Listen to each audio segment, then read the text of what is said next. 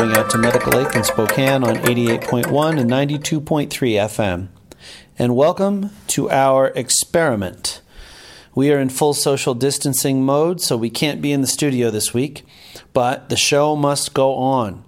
So, we sent out a request to artists this week asking about the first time they went public with their art, and they responded by recording their answers anywhere they could. One guest recorded his response in his home studio. Another guest used his car as a makeshift studio and recorded it on his phone. What was most important were the stories, and we got some good ones. We hope you enjoy the show. We'd like to run a similar show next week, so this is a call to artists to tell us a story about a time you overcame a challenge or a setback. Take us back to that moment. What was the challenge? What was your first reaction to it? How did you plan to attack it? Uh, what was the result? What did you learn in the process? Take your time and tell us the whole story. You can record it on your phone and email the file to arthour509 at gmail.com. That's arthour509 at gmail.com. Now, on to the show.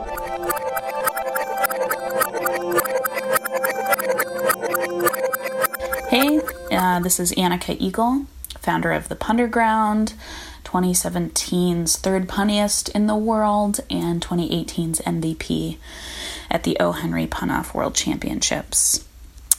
So, when I first got into competitive punning, I had been doing improv comedy for, you know, for a little bit, starting in 2015. And, you know, sometimes there'd be like pun line games and, you know, like, um, you know, puns and wordplay would come into into some scenes or into some games, and people would tell me, Oh, have you ever thought about competitive punning? Which I hadn't ever thought about until, you know, that moment. And so I started doing some research and I found that there were two main competitions. So there was the one in New York, Punderdome 3000 um, that you know happened every month in Brooklyn, and then there, of course, were the O. Henry Pun Off World Championships once a year in May. And so then I started watching YouTube videos and I was so excited. Like, there was this group of people who were able to be so clever and use this art form that had been just kind of my general language for a long time. And um, so I, yeah, I did some research. And then in 2016, I was like, you know what, I, I really want to do this. So I ended up getting into the improvised division, which is the pun slingers. So there are two at the World Championships. There's Punniest of Show, where you come with two minutes prepared. It can be on, you know, anything you want, and you try and pun as much as you can. Um, and then there's pun slingers, which is improvised. And so that's essentially you're going in blind, uh, two by two. You go up there, and then you're given the topic. Um, and then, you know, it's like last person standing, and it, it whittles down. So I get in, and I'm so excited. I start a GoFundMe because I'm really not making a lot of money working at nonprofits. Um, and I mean, like, I was a multiple gig economy uh, person at this point. And I, you know, lots of people stepped up, and it's amazing. And I got to go, and that's when I started an Instagram, and that's when I like kind of stepped up my online presence a little bit, specifically for this punning competition.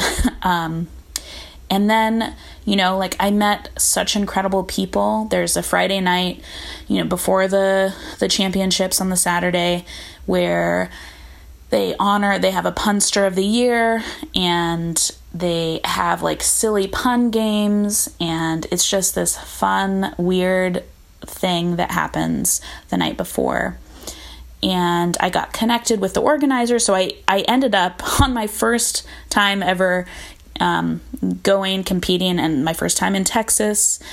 Uh, I ended up helping out with registration because that's just what happens to me. um, I mean, like that's something I do is is uh, get involved, and that way it was really fantastic. I got to meet everyone that was competing. And you know, like plenty of people you know probably pun, and they're often, you know, puns get a bad rap, or they're called dad jokes, or they're just kind of, you know, they're kind of looked down upon.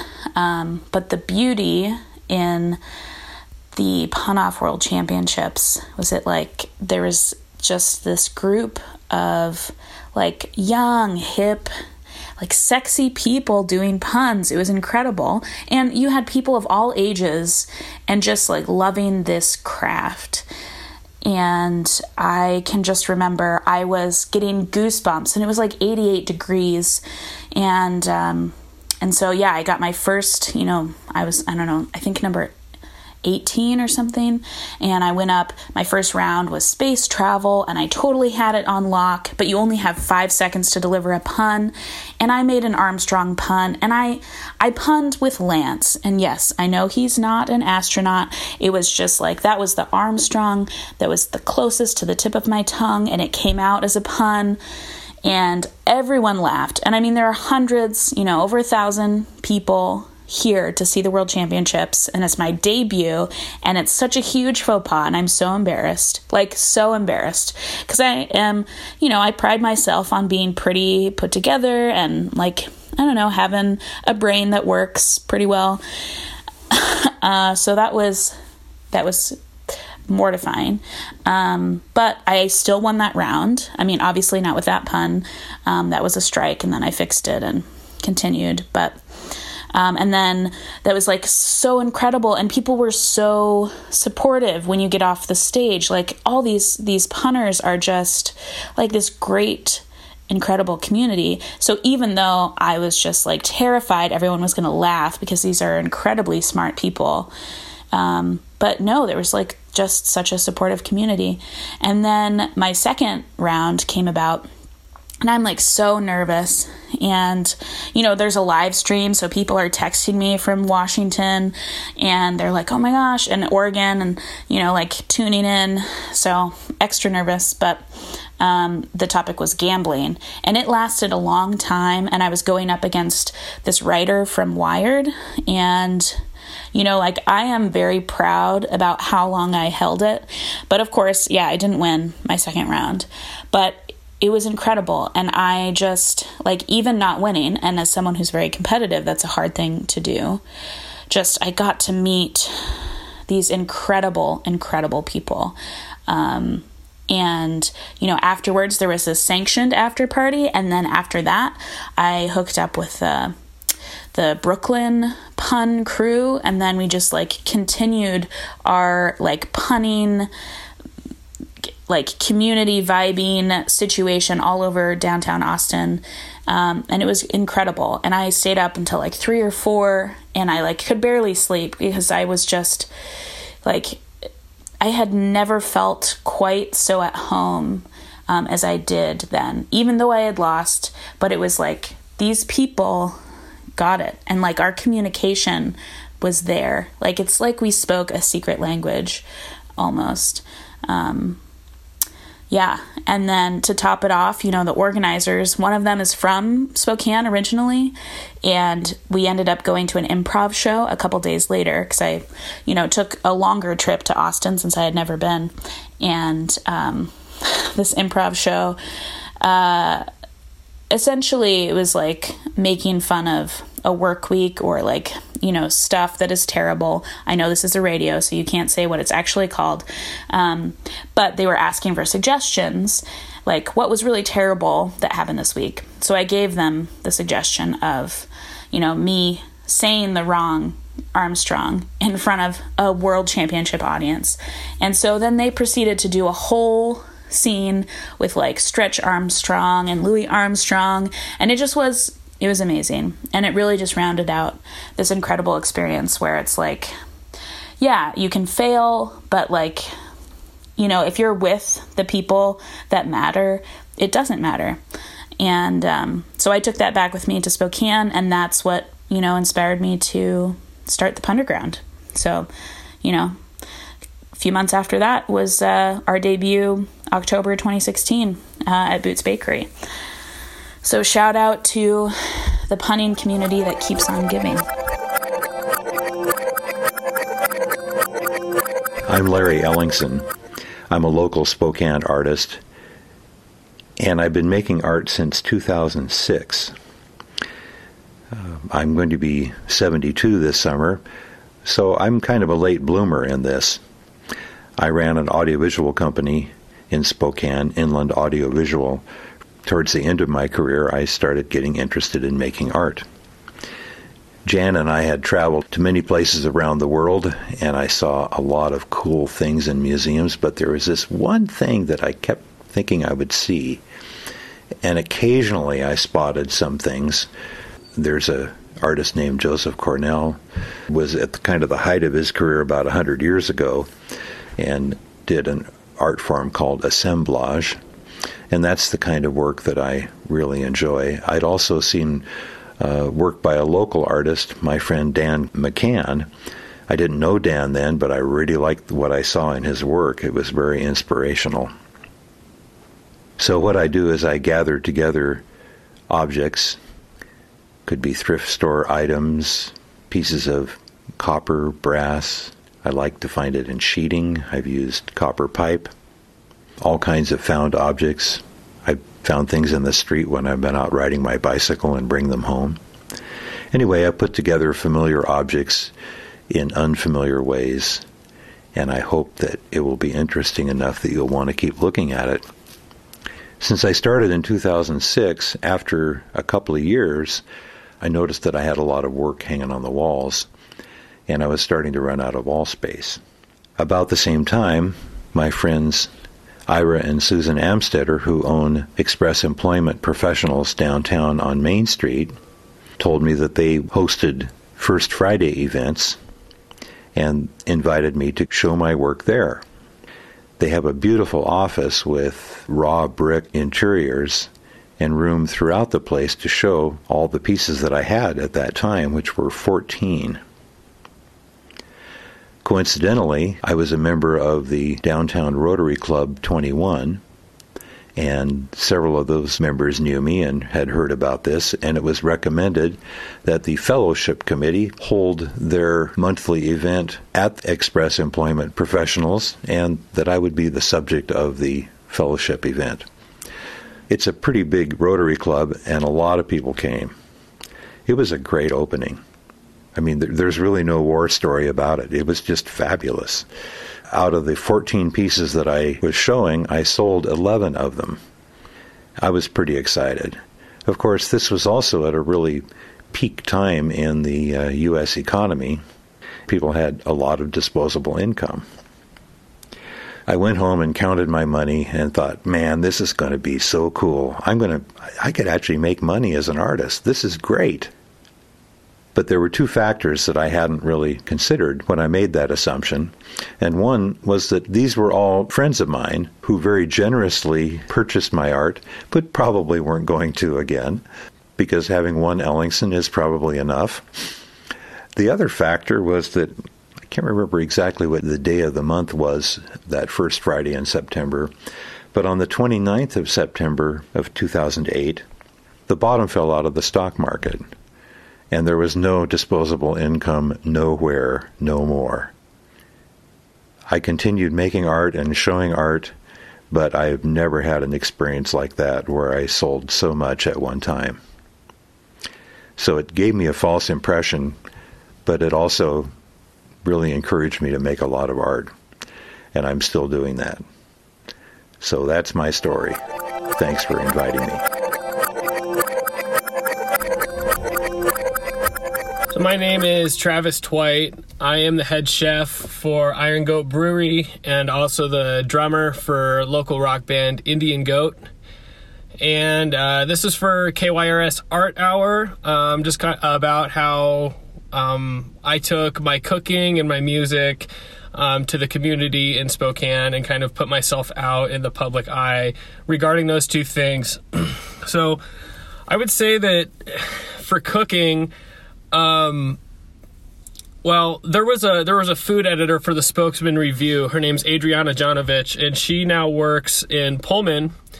But um, my mom always really liked reading her articles in the Spokesman Review, and um, really encouraged me to reach out to her to get some uh, to get a write up or to get some get some you know publicity in the paper and whatever and so um, my mom is really the one that kind of set that up and kind of like put the wheels in motion for for that because I got I got my first write up and after that I knew Adriana and we really got along and just kind of had this professional relationship um, around um, around food. And uh, it just kind of it just kind of started with that and like since then um, i've always kind of had uh, kind of a principle to where if if i'm going to be covered if i'm going to be covered like publicly like in a, in a newspaper or on a new segment on tv or if there's a local cooking competition or if there's just any opportunity for me to further um, my career as a chef in spokane or further um, further you know people people who know who i am or know what i do i always say yes. And this is a great example. I mean this is um, you know something that you know i, I can it, it's going to be played on the radio and i know people are going to hear it. And so when i have an opportunity to to put myself out there and to compete or uh, you know be interviewed or anything like that i never say no because i I like to tell people what I do, and I and I'm and I'm proud of my work, and I and I I really care about it, and I'm very passionate about it, and so I just I just never I just never say no to an opportunity because because you really never know what could come of it. You really never know who's really listening, or um, you know what what you might have said could have struck a chord with with somebody, and and that's that's really all I look for in it, and. Um, and I would say since then it's been it's been nothing but a triumph for me in in in my career as a chef in Spokane.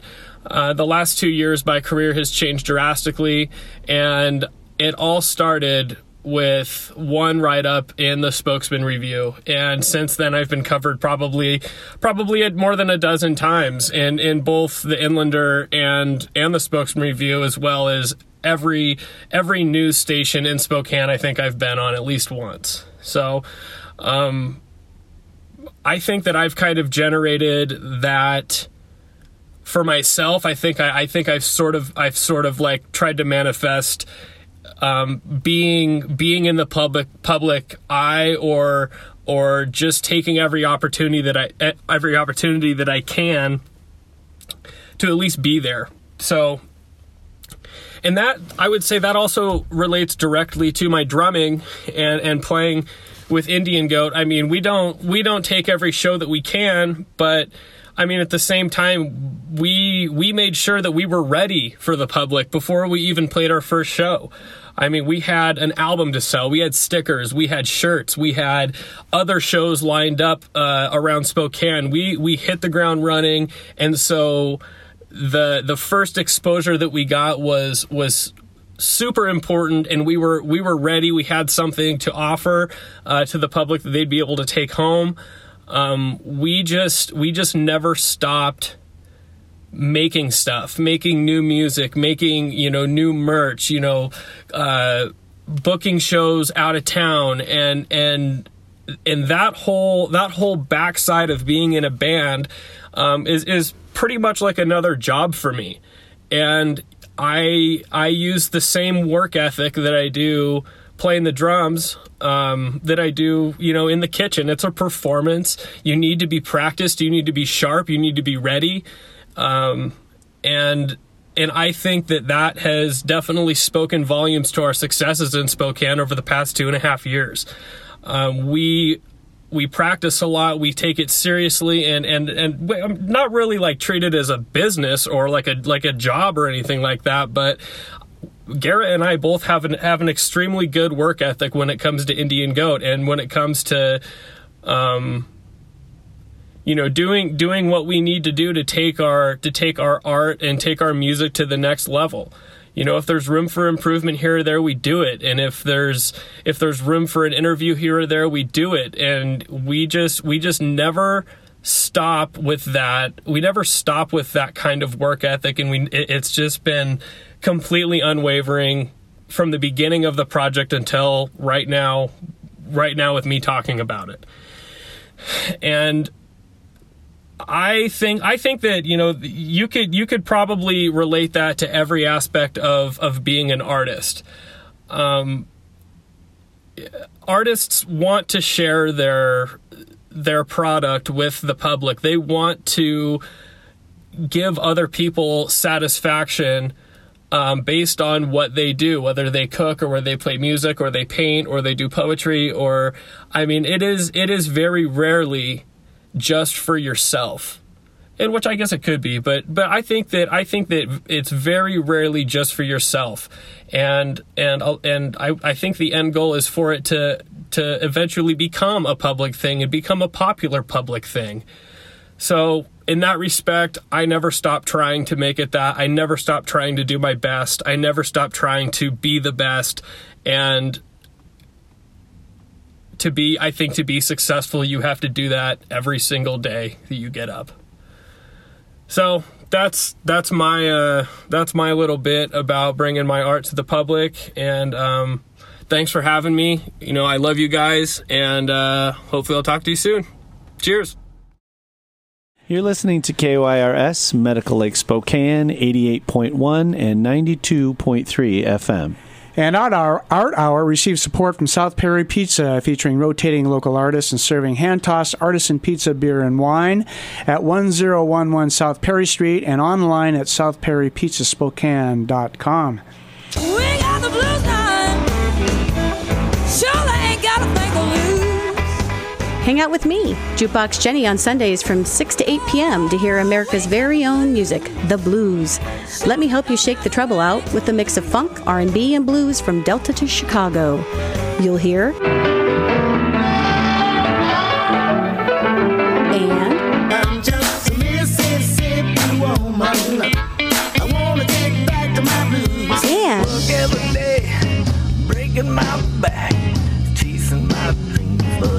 got that. Don't forget to shake your rump too. I'm living for the weekend.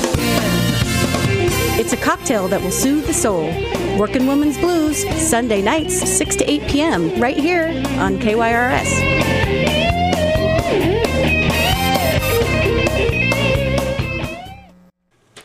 Art Hour relies on support from listeners like you.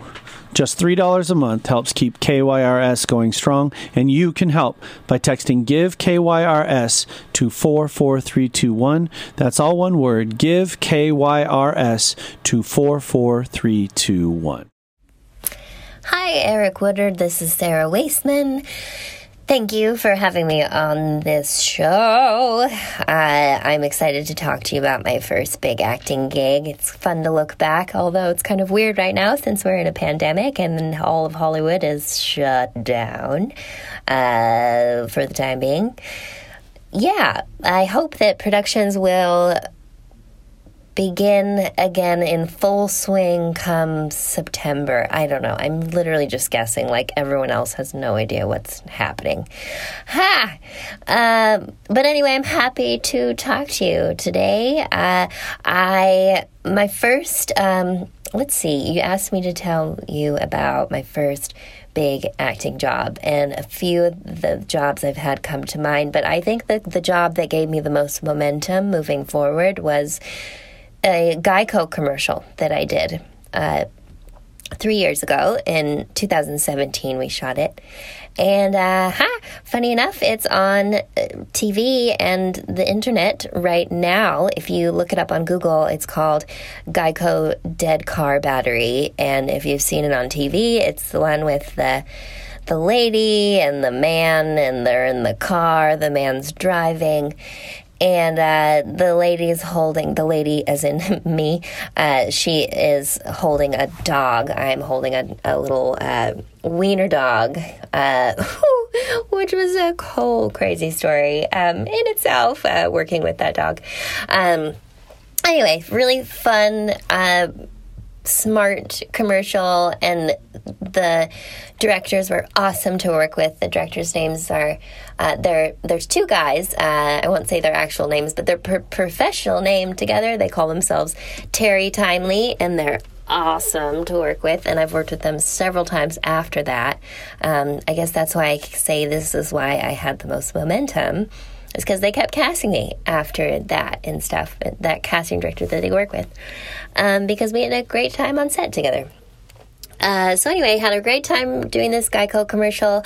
Uh, look for it on TV now.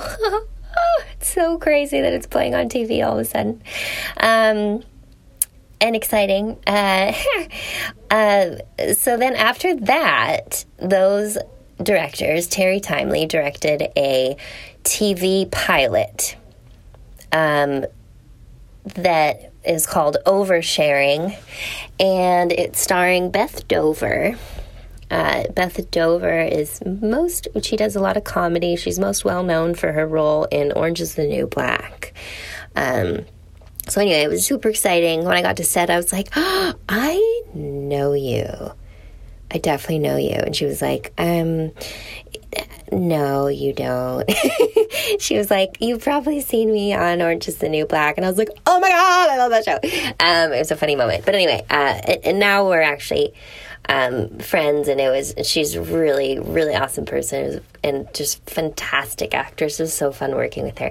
Anyway, um, yeah, so we shot that. It's called Oversharing. It's really funny. Um, and then they submitted it to a ton of festivals, and it ended up getting into Tribeca Film Festival, which is huge and so exciting. And because it's so exciting, I decided I should be there. Uh, so I flew to New York City and um, saw the premiere and saw another showing of it and saw a bunch of other films uh, and TV pilots at the festival. And um, this was the first year that Tribeca Film Festival added a TV pilot um, portion of the event, uh, which was so cool because before it was just just films and documentaries, and now it's like welcoming TV into the game. So it's TV is taken even more seriously, which I love because I'm a TV girl. Um, at least I love working in TV the most out of anything so far. Uh, so anyway, yeah, Tribeca Film Festival, and then uh, yeah, and then from there I just got a lot more auditions because of Geico and because of Tribeca, and things just had. Um, I just had the ball rolling, and um, yeah, did a bunch more commercials. I did um, Toyota uh, last year, and uh, and it played for quite a long time. Uh, Toyota, uh, they actually hired me back to do a bunch of voiceovers for them. Uh, that was really cool and changed my life and made me want to do a lot more voiceover work. So, yeah. Uh, and then did uh, some TV shows. Uh, the last TV show I did was The Conners.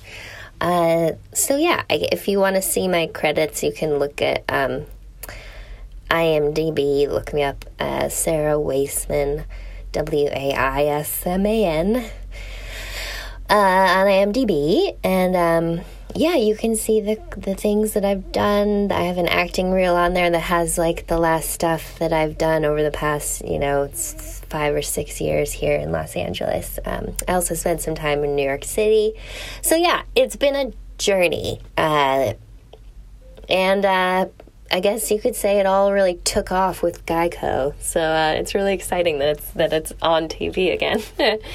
so, uh, yeah, that's, that's the story. And, um, gosh, it's so fun to do this, and I look forward to hearing the other people talk on this show. Thanks again, Eric Woodard. Have a lovely day.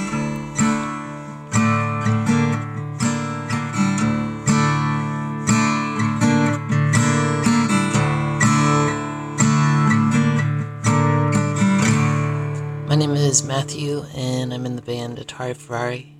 I've been making music since I was 16. And the first time I performed in public was at Nine Bar and Bistro when I was about 24 in 2014.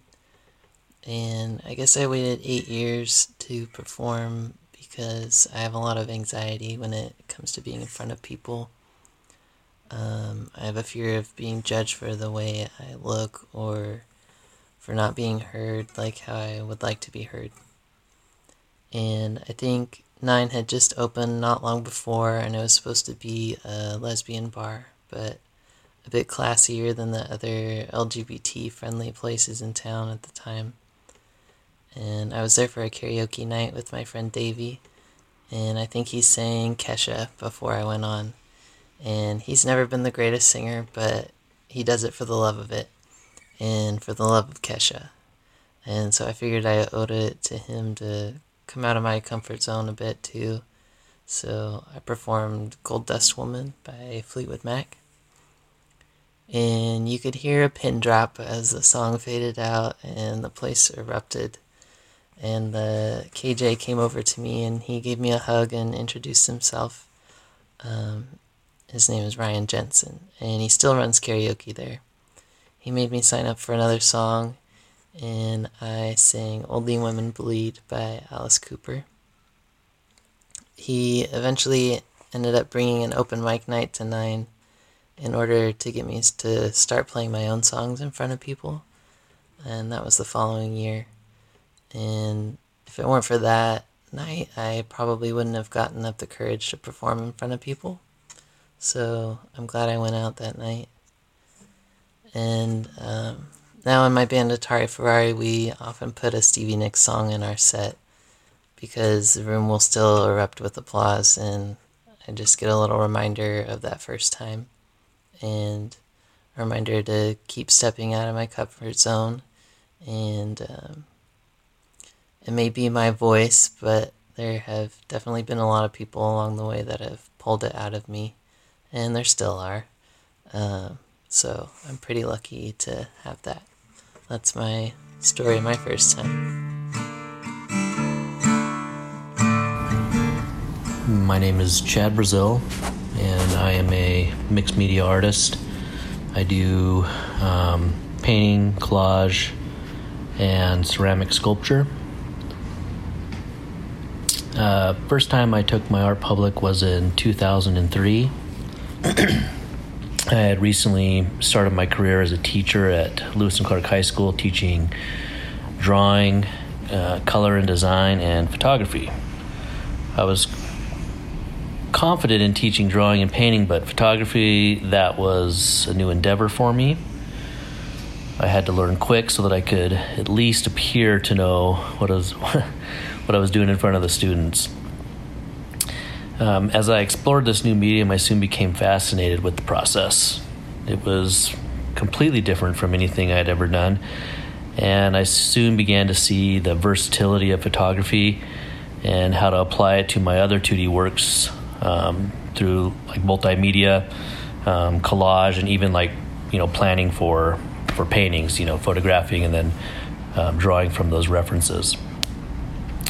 Um, I began developing, a, a, I guess, a sustained investigation of works uh, that I titled Linescapes. It was a series of collage and photography of local Spokane cityscapes um, and, you know, like abandoned buildings and, you know, kind of a, I did some of the um, grain silos and, and other things like that. Uh, so it was a focus on line and contrast through grayscale imagery. There were about 20 pieces in the collection, all matted, and they were all sitting behind um, frameless glass with uh, Swiss clips that kind of clipped it along um, uh, a masonite backing. Um, I was fortunate to know the owners of the Brooklyn Deli, and they graciously allowed me to hang my work there on First Friday. And this was a big deal for me. I had never had a public show before, and to say the least, I was pretty nervous about it. Um, we had an opening reception, which was intended to draw business into the deli and hopefully help me sell some work. Uh, I was at the time working two jobs one as a teacher and the other on the weekends as a valet at the Hotel Lusso. So to sell some work would have been helpful financially. Um, you know, given that I was working two jobs and as a new teacher, I'm not making the greatest money yet. Well, I ended up selling one piece for $100, which was half of what it was to cover the cost of printing, advertising, and framing. Uh, but I really enjoyed the experience. I felt validated as an artist and enjoyed being able to discuss my process with people I'd never met before. Um, also, several of my students came to support me as well. And what I took from the experience was an understanding of how difficult it can be to price your work at a rate that will sell while at the same time not devaluing yourself as an artist. Something that's still difficult to this day for me is to be able to understand how to do that. You know, what do you, what's your market? How do you sell your work in this market? And um, yeah, it can be tough. I also gained experience in being vulnerable and taking a risk to the public with my work. Um, from that point, I would continue to teach photography for the next 10 years and became very proficient in the art form. Uh, but today I mostly sculpt and paint. So, yeah, that was my first experience, and um, I remember it really well.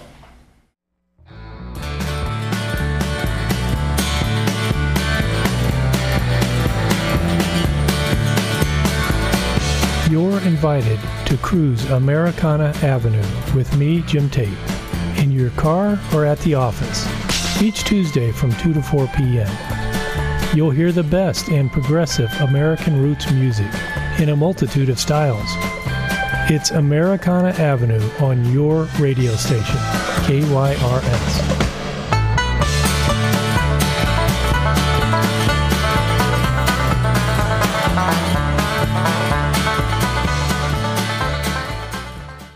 Hi there. My name's Norman. Um, I am a mu- local musician in Spokane, Washington, and I play in.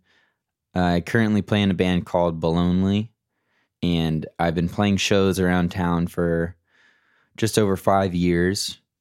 And I'm going to tell a story of my first paid gig as a musician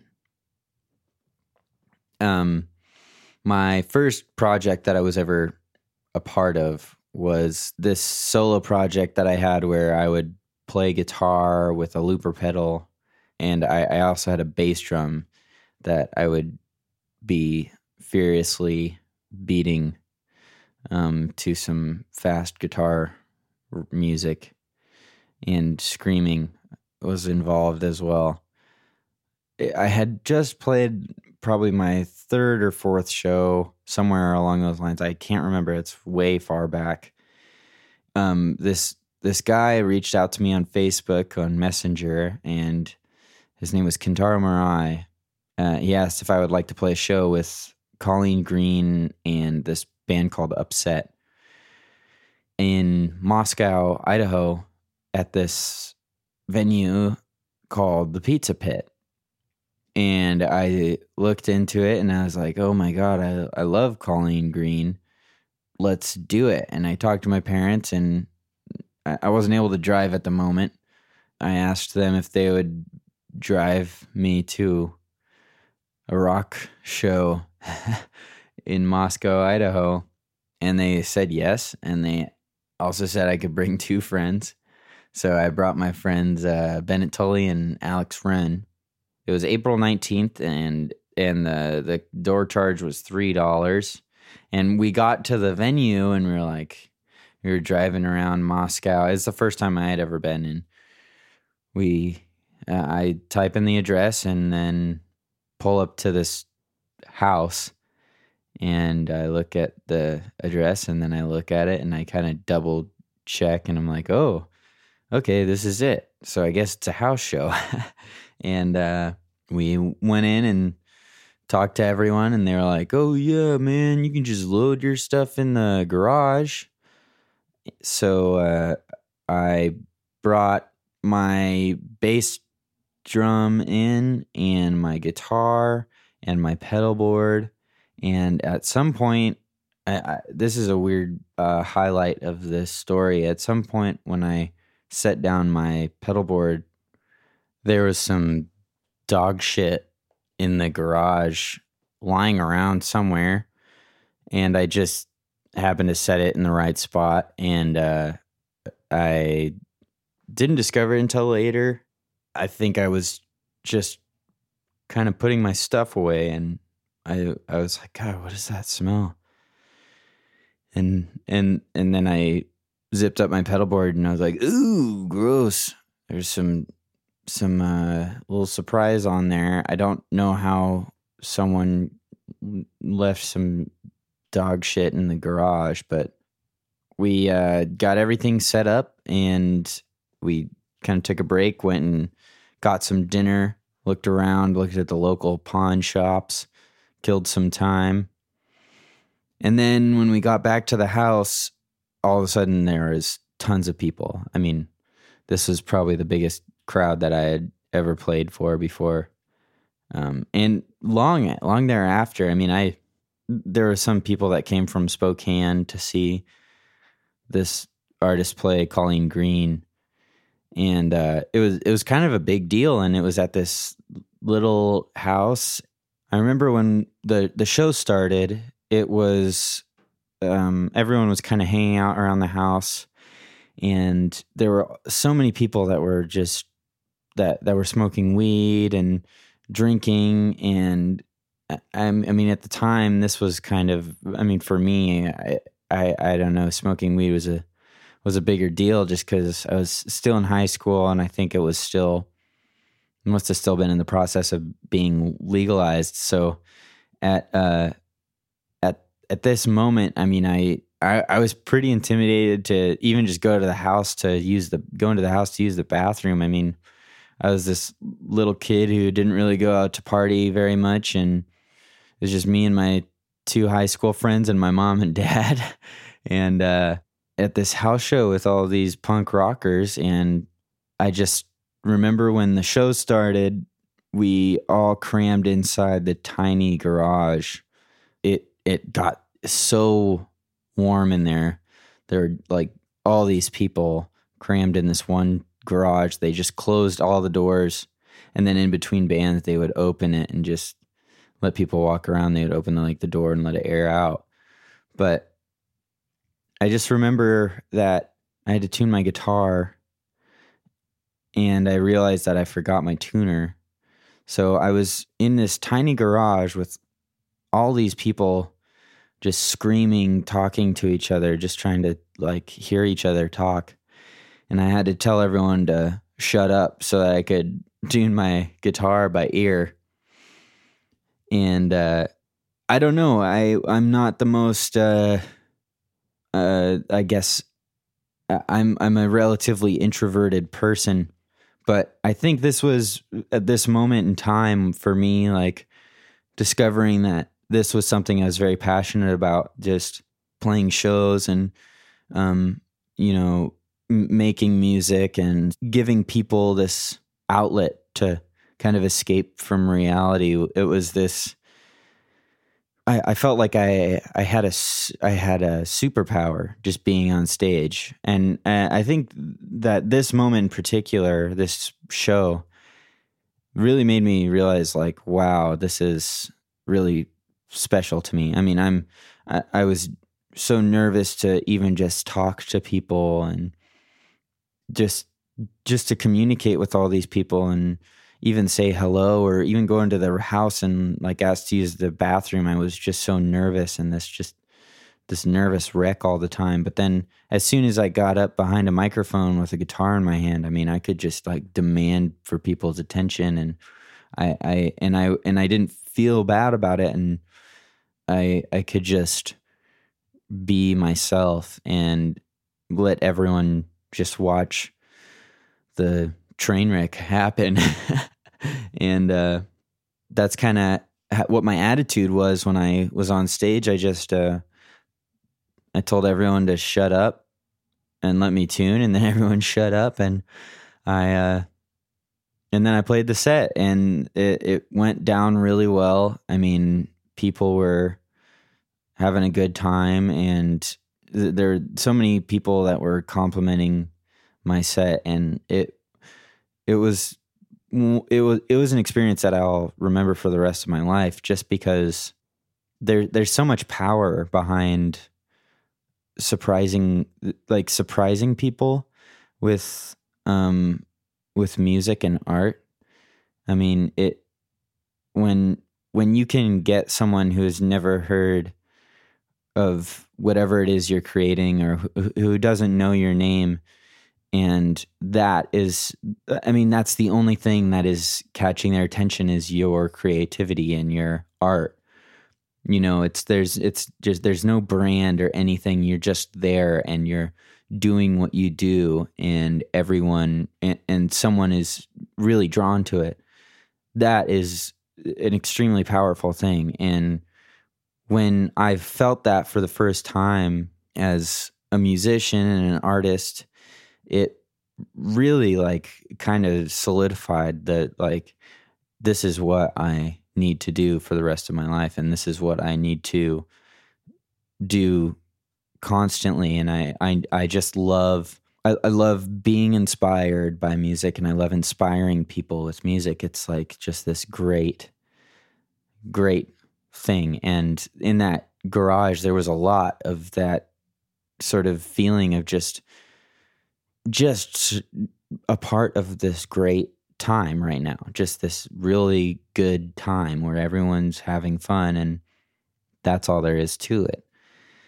So, anyways, that show will always live in my memory until I die. It was one of the greatest shows I think I've ever been a part of. Um, and it was right off the bat when I started playing music and I'm really fortunate to have had an experience like that because it took me about, hmm, uh, I'd say three years after that show to play another show out of town, and playing shows out of town and taking your art somewhere else is really important, I think, because you never know when those sort of, like I was saying, um, the surprise, the the you know when people are just unaware of what you you are, and the only thing you have to offer is right at that moment. You see a lot of that when you're starting out, but um, when you're on the road, you're seeing it every day. So I, I I've learned to really love going on tour and playing shows out of town. I guess moving on along with the story, um, there uh, we stayed to watch the other bands, and um, I re- I'll remember this forever as well. I remember I was in the garage watching one of the bands, and my mom. I was 16 at the moment. My my mom turned o- over to me. She was in the garage while we were watching one of the other bands, and she said, uh, "Do you want a sip of my beer?" and I just remember thinking, like, "Oh my god, I can't believe you're asking me this right now." Like, I, I feel like so embarrassed and just looking around and worried that someone's gonna see me and question me drinking beer. I said yeah, and I I, I was so frightened and I took a sip really fast and I like like gave it right back to her. I mean, I was so terrified that the cops would bust in through the door and see me drinking a beer and be like, "Get that kid. That's the one." The the rest of the night, I I might have had another sip of my mom's beer or something, but I never had the guts to grab my own. And uh, we ended up going to the grocery store, kind of getting some snacks for the night. And I I remember afterwards, I think the promoter handed me like maybe 40 bucks or something. And I just remember I, I wasn't even expecting to to talk with him and he came up and was like, Here you go, man, here's your cut. And I was like, Whoa. I get I got 40 bucks too. It took me a long time to play another show out of town, but it was a great experience. And I would highly encourage people to jump into whatever it is that they are creating and put it out there in the world and just see what happens because I mean, uh, there's making art is there's so many moving parts and there are so many parts that I think the artist is unaware of that happens in when they're creating something. And it seems like the best people to appreciate little details are the people that you share it with i think. I think um, if you write a certain lyric it can be taken a different way by five different people and even if you just show them one piece of music to five different people and it means five different things to them I, f- I think you're you're doing a really good job there. I mean helping all of them have something to relate to. So yeah i guess all i'm saying is make your art i mean give it a give it a try. Why not thanks to eric for asking me to tell this story i'm norman you can check out my band Balonely. This was the story of my solo project, Jan Francisco, which I don't really do much anymore, but every once in a while I'll come play a show and have a good time. But yeah, see you around.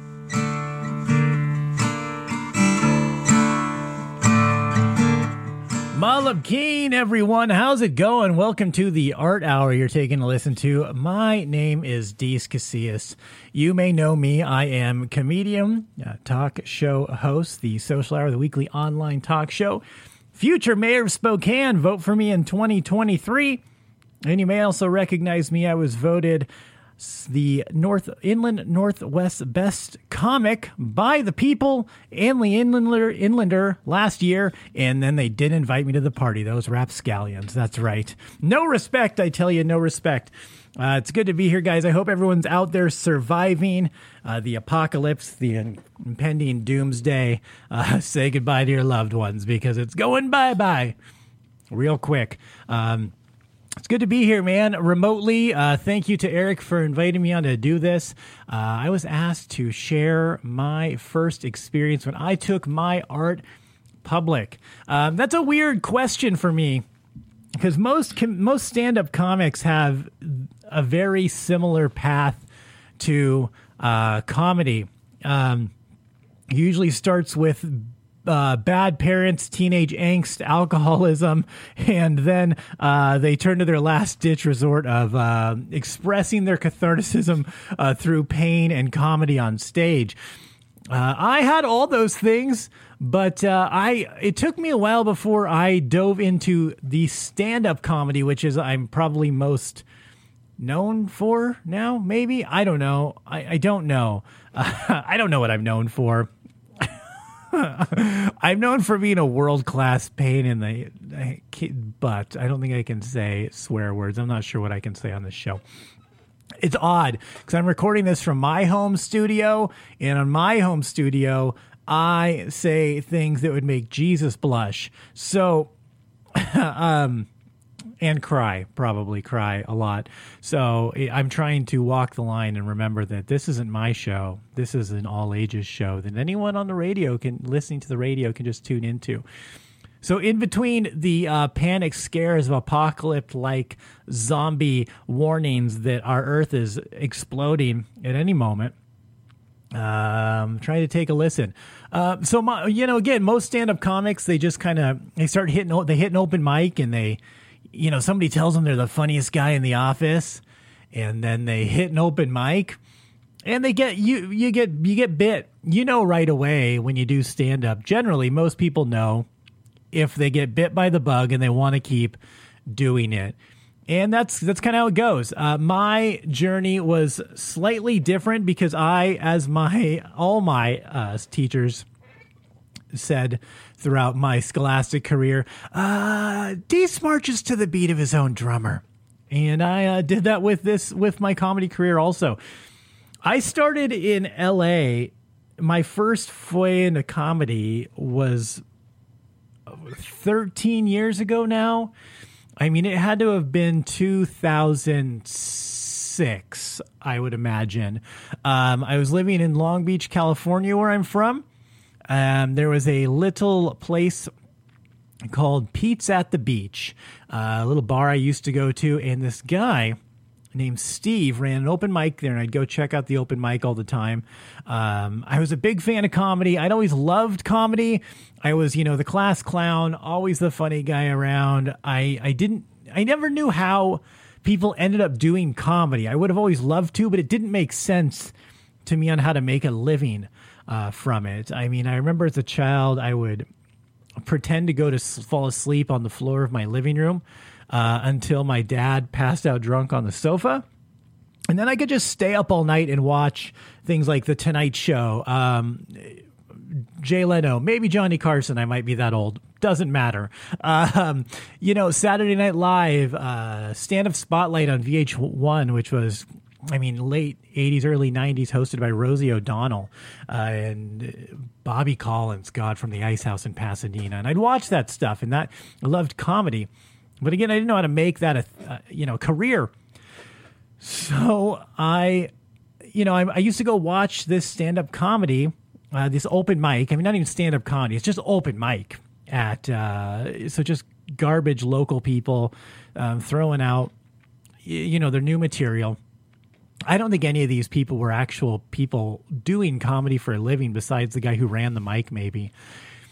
And I'd always hang out and talk to him after, you know. I mean, I went into LA and would watch shows and, you know, at the improv and the comedy store and stuff. But I, I, I would go to this local open mic as a couple blocks from my house and s- hang out with Steve after the guy who ran it. And he always said I was really funny. He's like, you got to try this. You, you should do, you should do this. And I'm like, ah, no, it's, you know, I don't know. It's not my thing. I'm not a performer. Um, at the time I was pursuing writing. I was writing a book um, and trying to make writing a career. Well, I I ended up doing some. Uh, I, he ended up talking me into it. I did I did open mics a couple times. I got into doing some improv. Um, and the writing kind of took a turn where I was I began writing doing like punch up for scripts, very small things you'd never even have heard of. I mean, these things would make Sharknado look like a, you know, look like a Christopher Nolan film probably. But it was it was work and it was, you know, getting he was writing comedy. So it was uh that that was kind of like a step in the right direction.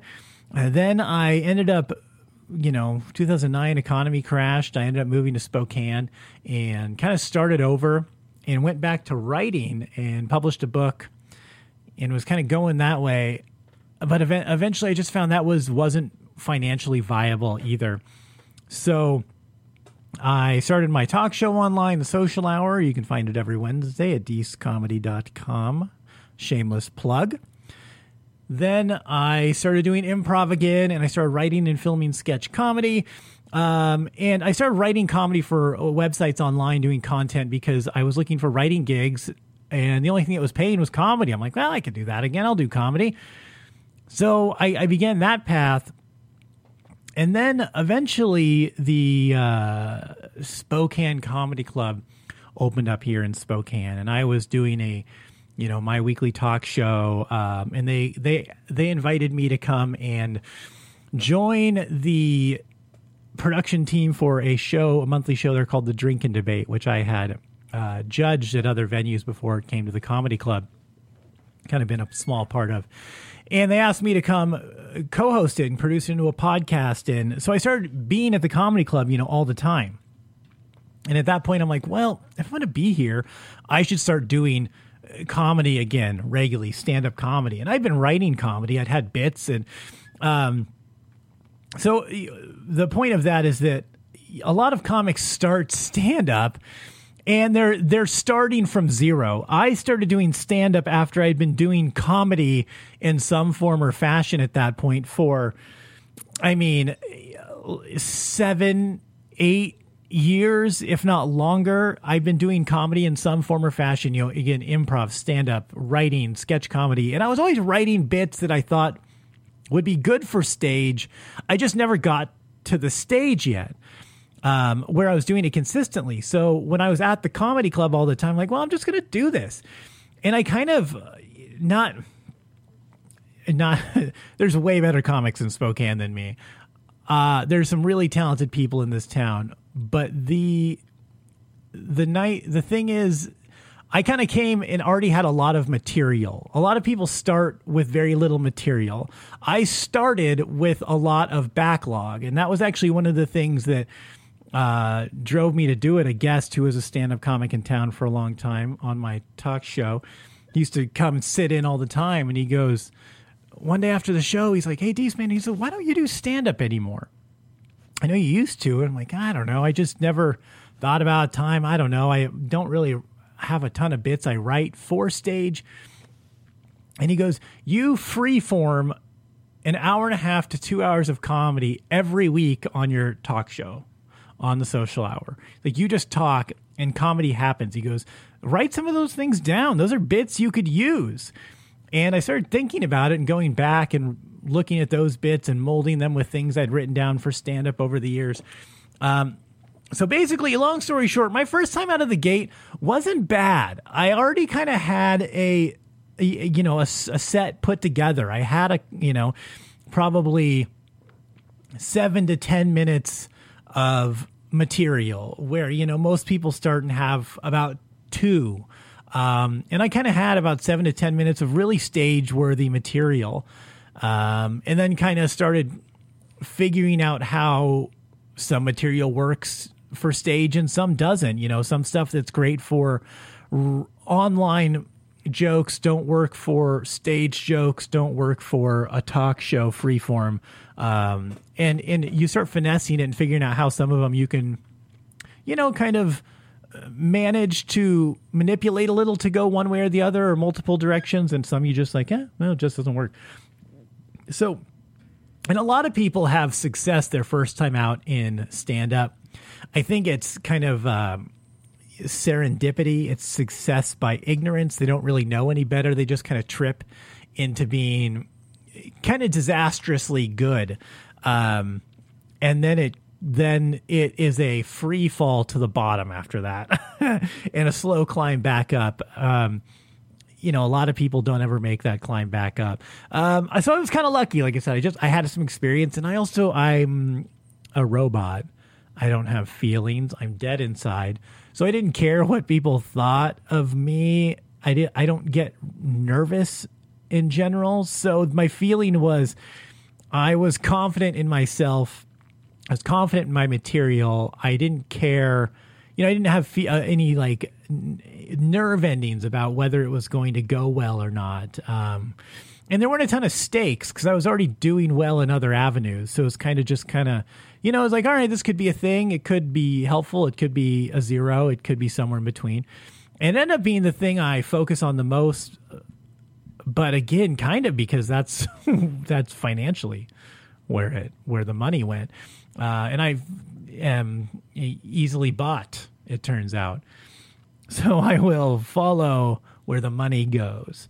Um, so I mean, and trust me, when I say I, I had a pretty decent first showing and was able to kind of keep that momentum going for a while, I have definitely had my share of bad open mics, bad paid sets, um, and that happens. Any comic who says they're not, they never bomb, is a bad comic. That person is not taking chances. That person is not writing new material.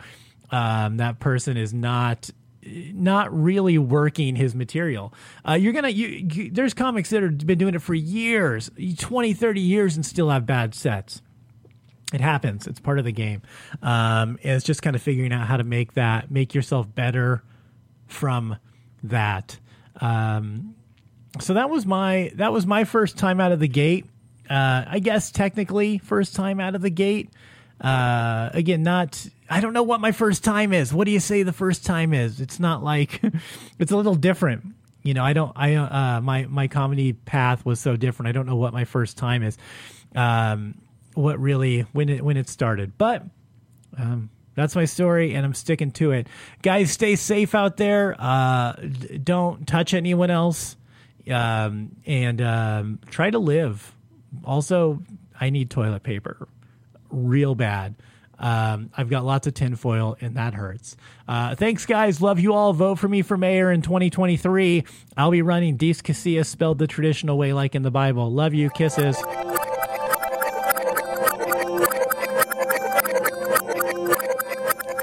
Hannah Pamonte is the artist in residence at Spokane Art School. She is currently making family oriented at home art video lessons for Spokane Art School. The first video will be released next week and available through her social media and website, hannahpamonte.com.